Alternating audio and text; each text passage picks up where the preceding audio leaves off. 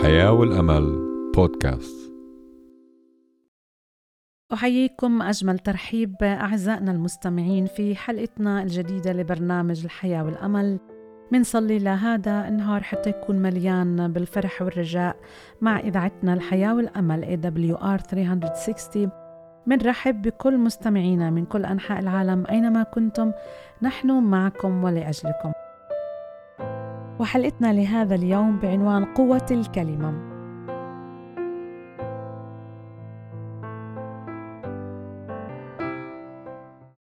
عندما اكتشف الدكتور سيغموند فرويد العالم النفسي أعراض الاضطراب العاطفي اللي يمكن أحيانا أن تزول لمجرد الحديث بطريقة معينة مع مرضاه شعر بالحيرة والدهشة.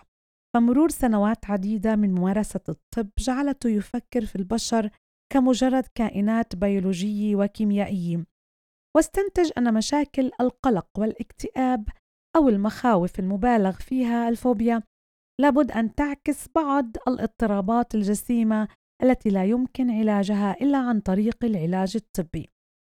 لو كان فرويد قضى بعض الوقت في دراسة سفر الأمثال ربما كان أقل اندهاشا حيث يكتشف أن الكلمات وحدها لها تأثير قوي.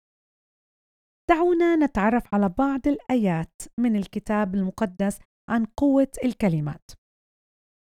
من أمثال إصحاح 18 وآي 21 بقول الموت والحياة في يد اللسان. في أمثال 12 35 بقول الكلمة الطيبة تفرح القلب. من أمثال 15 4 هدوء اللسان شجرة الحياة. أمثال 16 24 الكلام الحسن حلو للنفس وشفاء للعظام. وأمثال 25 11 تفاح من ذهب في مصوغ من فضة كلمة مقولة في محلها. يقول الكتاب المقدس أيضا أن من يغني أغاني في وقت الحزن كمن نزع الثوب في يوم البرد. أمثال 25 30 إذا الكلمات مهمة والكلمات لها قوة حقيقية. بحذرنا الرسول يعقوب بالقول أن اللسان عضو صغير في الجسم ولكنه يضرم دائرة الكون.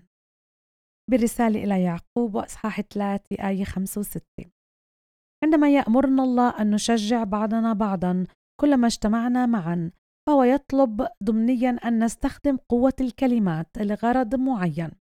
بالطبع توجد طرق عديدة لتشجيع بعضنا البعض بالأفعال الطيبة كما بالكلمات الرقيقة. كأن نأخذ طعاما للمرضى أو نزور الناس في المستشفى أو ندعو رفاقا جدد إلى جماعة الكنيسة. ولكن قدرة الكلمات تسبب ضرر خطير. يجعل التشجيع بالأقوال موضوعا يستحق أن نفعل فيه بنوع خاص. التشجيع عن طريق العناية بانتقاء الألفاظ التي يقصد بها أن يؤثر في شخص آخر تأثيرا معينا بهدف دفعه نحو التعرف على المسيح.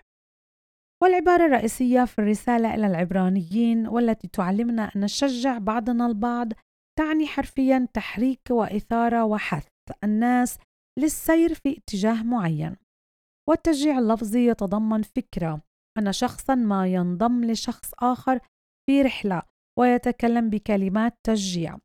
المسافر في الرحلة على السير قدما برغم العوائق والتعب. إذا نرى أن الأب يشجع ابنه ونراه عادة يشجعه عندما يكون في السباق. فبكون ابنه قريب إلى خط النهاية في السباق الجري ونرى الأب بالخطوات الأخيرة من هذا السباق الجري مسافة ميلين يبدأ يعاني وينادي ابنه ويطلب منه أن يستمر في المسير. حيث هذا يطبق الأمر المكتوب بعبرانيين 12 واحد. لذلك نحن أيضا إذ لنا سحابة من الشهود مقدار هذه محيطة بنا لنطرح كل ثقل والخطية المحيطة بنا بسهولة ولنحاضر بالصبر في الجهاد الموضوع أمامنا.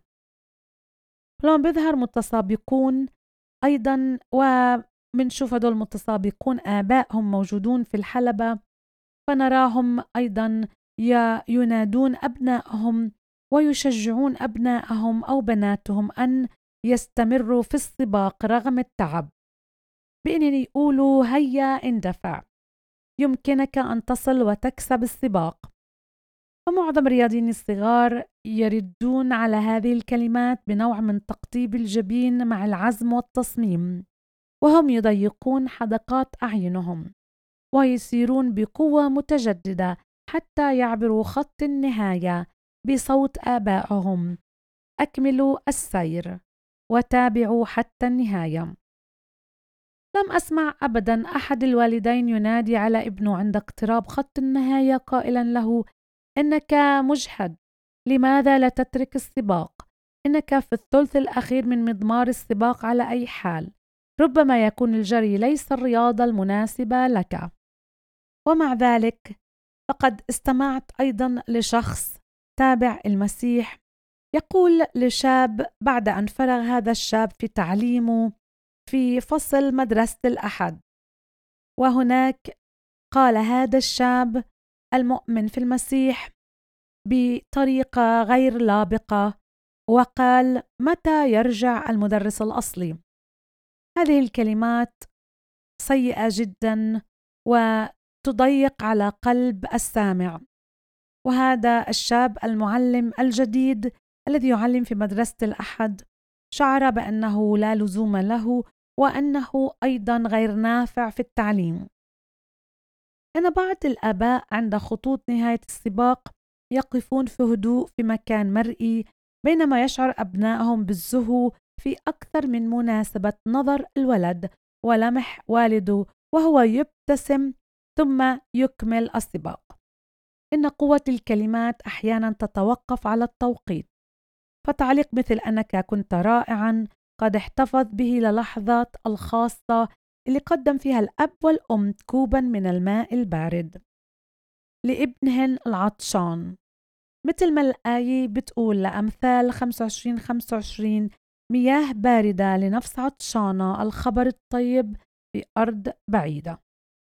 دعونا أعزائنا نتحدث عن الكلمات بلا المعنى.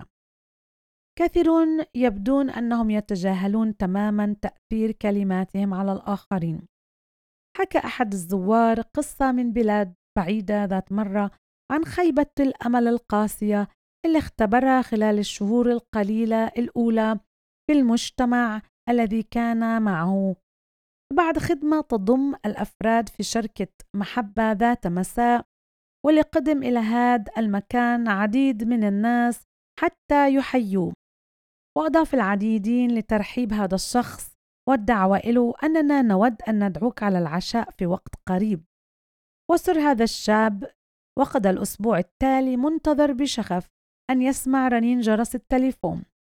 أحيانا كان يندفع لبيته من العمل حتى لا تفوت الدعوة التي كان يعلم أنها سوف تأتي. ولكنها حقيقة لم تأتي ولا أحد بعد ثلاثة أشهر لاحقه وقال أنه لكي يجعل نفسه مع الثقافة الأمريكية. كان عليه أن يعرف أن كثيرا من الكلمات كانت تقال بدون مغزى.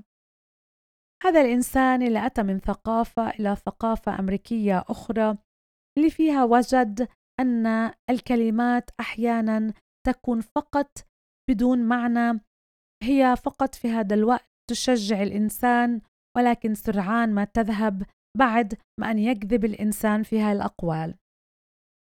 أحيانا في مجتمعاتنا أيضا كثيرا من تحياتنا مثل مسرور أن أراك أو دعونا نتواجد معا في وقت ما ونلتقي أو كيف حالك؟ أو مرات منقول إني لم أتكلم معك منذ مدة طويلة. ما هي إلا وسائل تخفي وراء هذه الكلمات؟ لا تحاول أن تقترب مني كثيرا. إنه أحاول أن أكون مؤدبا معك فقط. إنه لمن الطريف وأكثر من محزن. أن نلاحظ عدد المرات التي نقول فيها أشياء ولكننا نعني أشياء أخرى في معاملاتنا الاجتماعية. أحيانا نشعر بالإحراج عندما نقف في الصف بجوار المشرفين على رحلة السفر بالطائرة ونشعر بالالتزام أن ننظر إليهم بابتسامة سريعة عندما ينظرون إلي وعلى وجههم ابتسامة عريضة قائلين. جيد أن تكون معنا في هذه الرحلة. إن كل ما قيل من كلمات أو تبادل النظرات لابد على قدر من الإخلاص. وعندما نركب الطائرة نطلب من لا نطلب من المضيفة أشياء قليلة نطلب منها أمور قليلة جدا حتى نرتاح في هذه الرحلة. فكفيلة منا مثل طلب مصباح للقراءة وأيضا أن نجلس في مكان أناس لا يدخنون فيها. هذا كل ما نطلبه عندما نركب الطائرة.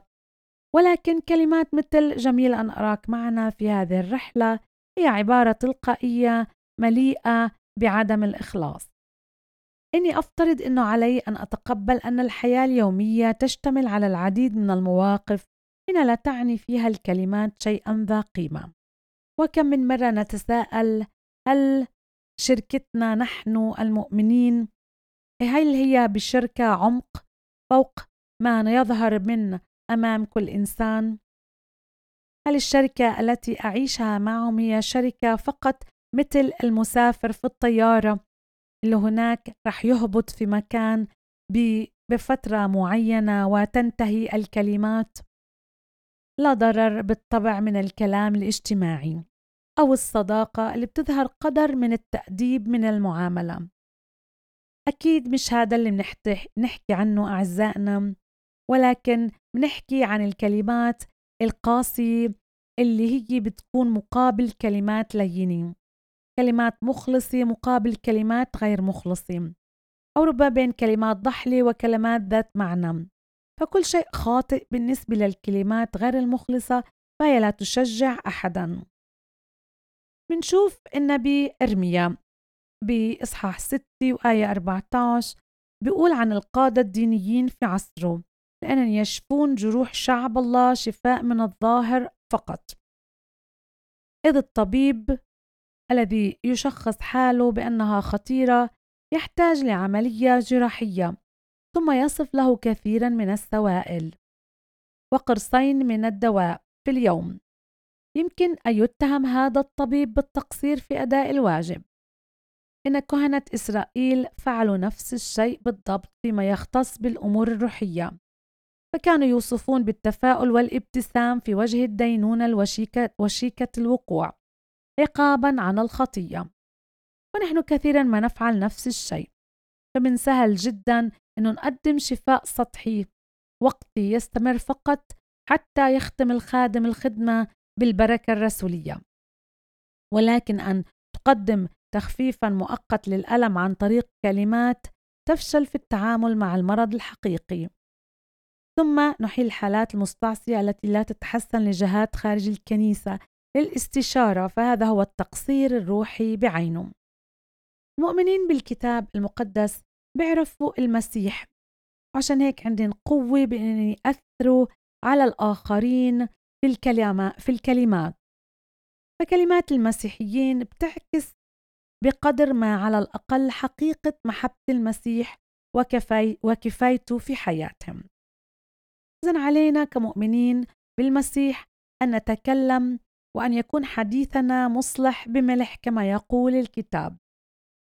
ومع ذلك أعزائنا بنستخدم كلمات بلا معنى. بنقول للناس وهم خارجين من بيوتنا وعملنا وكنيستنا. جميل أن تكون معنا هنا. فالتعليقات اللي بتبدو إنها ودية ونافعة ولكنها تفتقد قوة الكلمات اللي بتأثر في الناس ما إلها مكان.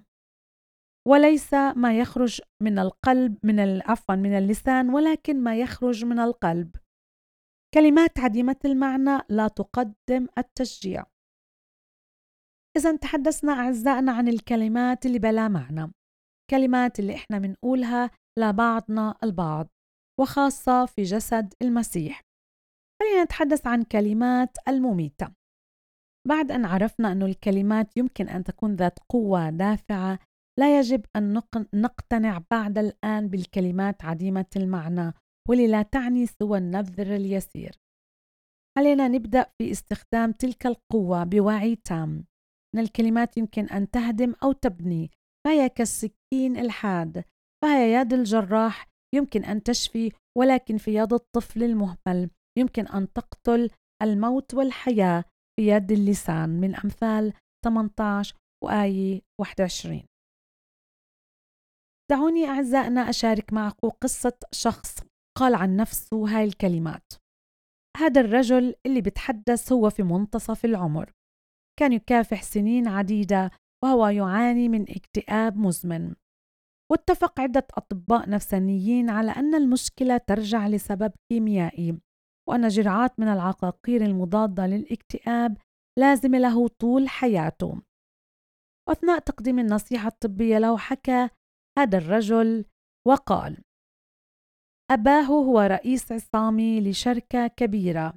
كان يقول له مرارا يا بني عندما ترث الأعمال التجارية للعائلة بعد أن أموت فأني أتوقع أنك سوف تفسد كل شيء. الكلمات كانت تلدغ بألم كل مرة يسمعها. وعندما مات أبوه شعر الرجل بأنه مدفوع للعمل بدون سبب مدة ساعات طويلة. ليثبت أن نبوة والده كانت خاطئة. وقد دفع هذا الضغط لتجنب الفشل اللي كان يزعجه بلا رحمة لتهدئة نفسه بالالتجاء للمسكرات واللي سرعان ما صارت مشكلة كبيرة أدت لإدمان الشرب واللي فيها هددته زوجته بأنه تتركه.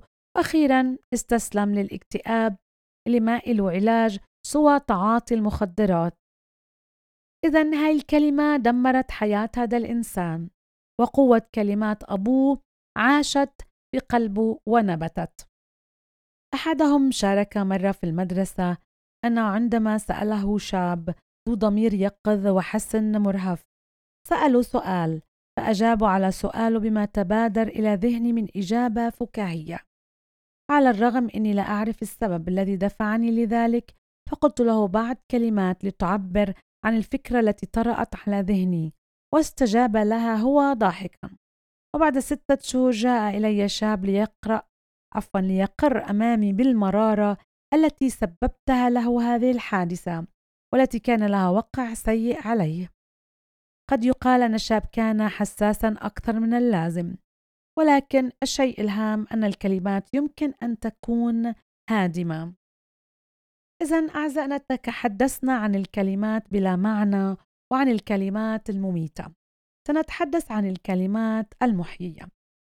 والجانب المضيء في الصورة أن الكلمات لا تؤلم فقط ولكنها تهدئ وتلطف وتحيي أيضا. والأكثر أهمية من ذلك أنها يمكن أن تغير اتجاه الحياة من الاتجاه الخاطئ للاتجاه الصحيح. هاي هي الكلمات الحياة والتشجيع. فالرسول بولس بنصحنا في أفسس 4 29 ولا تخرج كلمة ردية من أفواهكم. بل كل ما كان صالحا للبنيان حسب الحاجة كي يعطي نعمة للسامعين. ويوضح أن الكلمات المقولة في أوانها والملائمة تماما لحاجته هو. أحدهم قال واللي هو الأخصائي النفسي الشهير لاري كراب يقول عندما كنت صغيرا كنت أعاني من مشكلة التلعثم لقد كانت تسبب لي الشعور بالهوان. وكل شخص يعاني من هذا الإحساس المربك والمحير. يمكن أن يقول لك أن حروفا وأصواتا معينة يصعب أن تقال. والحرفان اللذان سببا لهذا الشخص لاري كراب. مشاكل كثيرة هو الحرف L وال P باللغة الإنجليزية. فعندما يلفظ اسمه لاري كراب كان مشكلة كبيرة.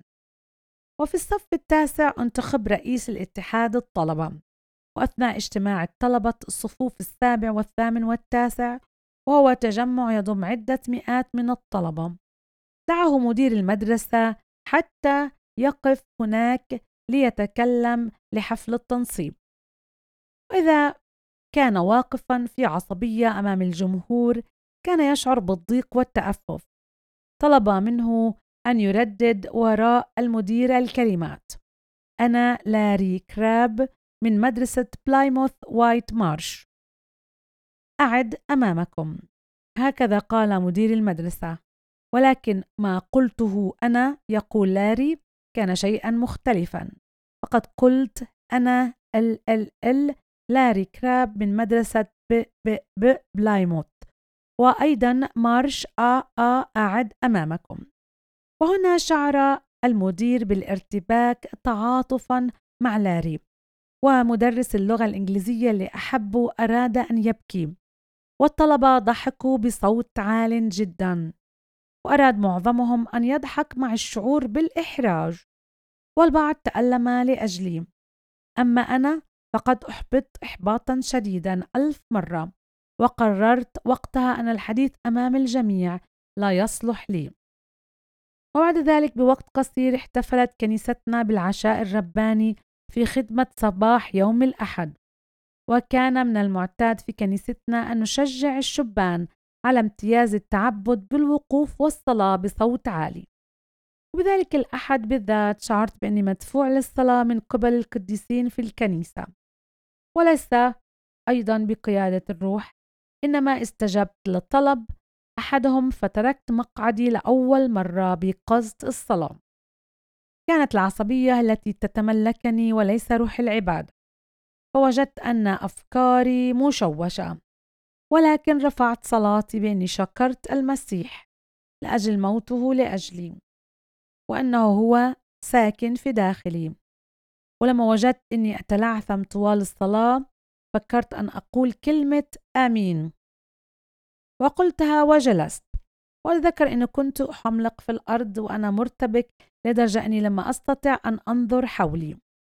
وأقسمت بجدية ألا أصلي أو أتكلم بصوت عالي. وعندما انتهت الخدمة خرجت مندفعا نحو الباب وهناك كنت متضايق جدا. فقاطعني أحد المؤمنين الذي يكبرونني سنا ووضع ذراعه على كتفي. وأخذ بالتنحنح أمامي واستعد بالكلام. وأتذكر أني كنت أفكر وقتها كالآتي هيا حسنا عليك أن تتحمل ما سوف يقوله لك ثم أمضي إلى السيارة. حسبت أنه سيأتي إلي ويتكلم بكلام يسيء إلى ما قلت. فاستمعت لهذا الرجل النقي وهو يتفوه بألفاظ أستطيع أن أرددها بحذافيرها اليوم بعد مرور ما يزيد على عشرين سنة. قال لي يا لاري هناك شيء أريد أن تعرفه. كل ما تريد أن تفعله لأجل الرب أنا أؤيده فيك. مئة بالمئة. ثم انصرف. وأنا أكتب هذه الكلمات قال لاري تغرغرت عيناي بالدموع. وعلي أن أروي هذه القصة للجمهور دون أن تختنق عباراتي. هذه الكلمات كانت بمثابة قارب النجاة لحياتي. قد كان فيها القوة وصلت لأعماق كياني وقراري بعدم التحدث ثانية أمام الجمهور بدأ يضعف في الحال. فمنذ اليوم قبلت هاي الكلمات وقادر إلا أن أقوم بخدمة أخاطب فيها الجماهير من كل الأشكال والأنواع بصورة منتظمة. أقوم بذلك بدون تلعثم فأنا أحب هذه الخدمة وليس الموت فقط بل الحياة أيضا في يد اللسان إن الله قصد أن نكون بشرا نستخدم الكلمات لتشجيع لتشجيع عفوا بعضنا البعض والكلمة المقولة في وقتها لها القوة لتحث الفداء لإكمال السباق. دعونا أعزائنا المستمعين أن نقوم بتقدير الآخرين بالكلمات. دعونا نستعمل الكلمة التي هي لها تأثير عميق. خلينا نيجي بتشجيع لزملائنا وأخوتنا في الكنيسة وحتى الذين يعملون معنا وخارج الكنيسة أيضا. خلينا نستخدم كلمات التشجيع ونخ ونبعد كل كلمات يأس. ودعونا أعزائنا المستمعين أن نأخذ من المسيح وطرق كلامه مع الآخرين. التي كانت كلها تشجيع ورحمة ومحبة. خلينا نتعلم من المسيح اللي كان على الأرض صورة إلنا في كلامه وتصرفاته. أعزائنا وصلنا إلى نهاية الحلقة. حلقتنا كانت بعنوان قوة الكلمة. نشكر حسن استماعكم ومتابعتكم معنا. منذكركم إنه بتقدروا تتواصلوا معنا في أي وقت. في أي سؤال واستفسار. وإذا احتجتوا للصلاة إحنا حاضرين هون حتى نصلي لأجلكم. وكمان إذا بتحبوا تحصلوا على الكتاب المقدس راسلونا عبر بريدنا الإلكتروني hope at awr.org وعبر رسائل الواتساب على رقم زائد واحد اثنين أربعة صفر تسعة صفر صفر تسعة تسعة ثلاثة تسعة. تابعونا عبر منصات التواصل الاجتماعي من فيسبوك إنستغرام ويوتيوب at awr slash arabic. والبث الحي المباشر لإذاعة صوت الحياة والأمل. وبتقدروا تتابعونا على مختلف منصات البودكاست من سبوتيفاي أنغامي أبل وجوجل بودكاست لإذاعة الحياة والأمل. أعزائنا بنلتقي معكم في حلقة جديدة من برنامج الحياة والأمل. دمتم برعاية الله ونعمة ربنا يسوع المسيح. مع جميعكم وإلى اللقاء.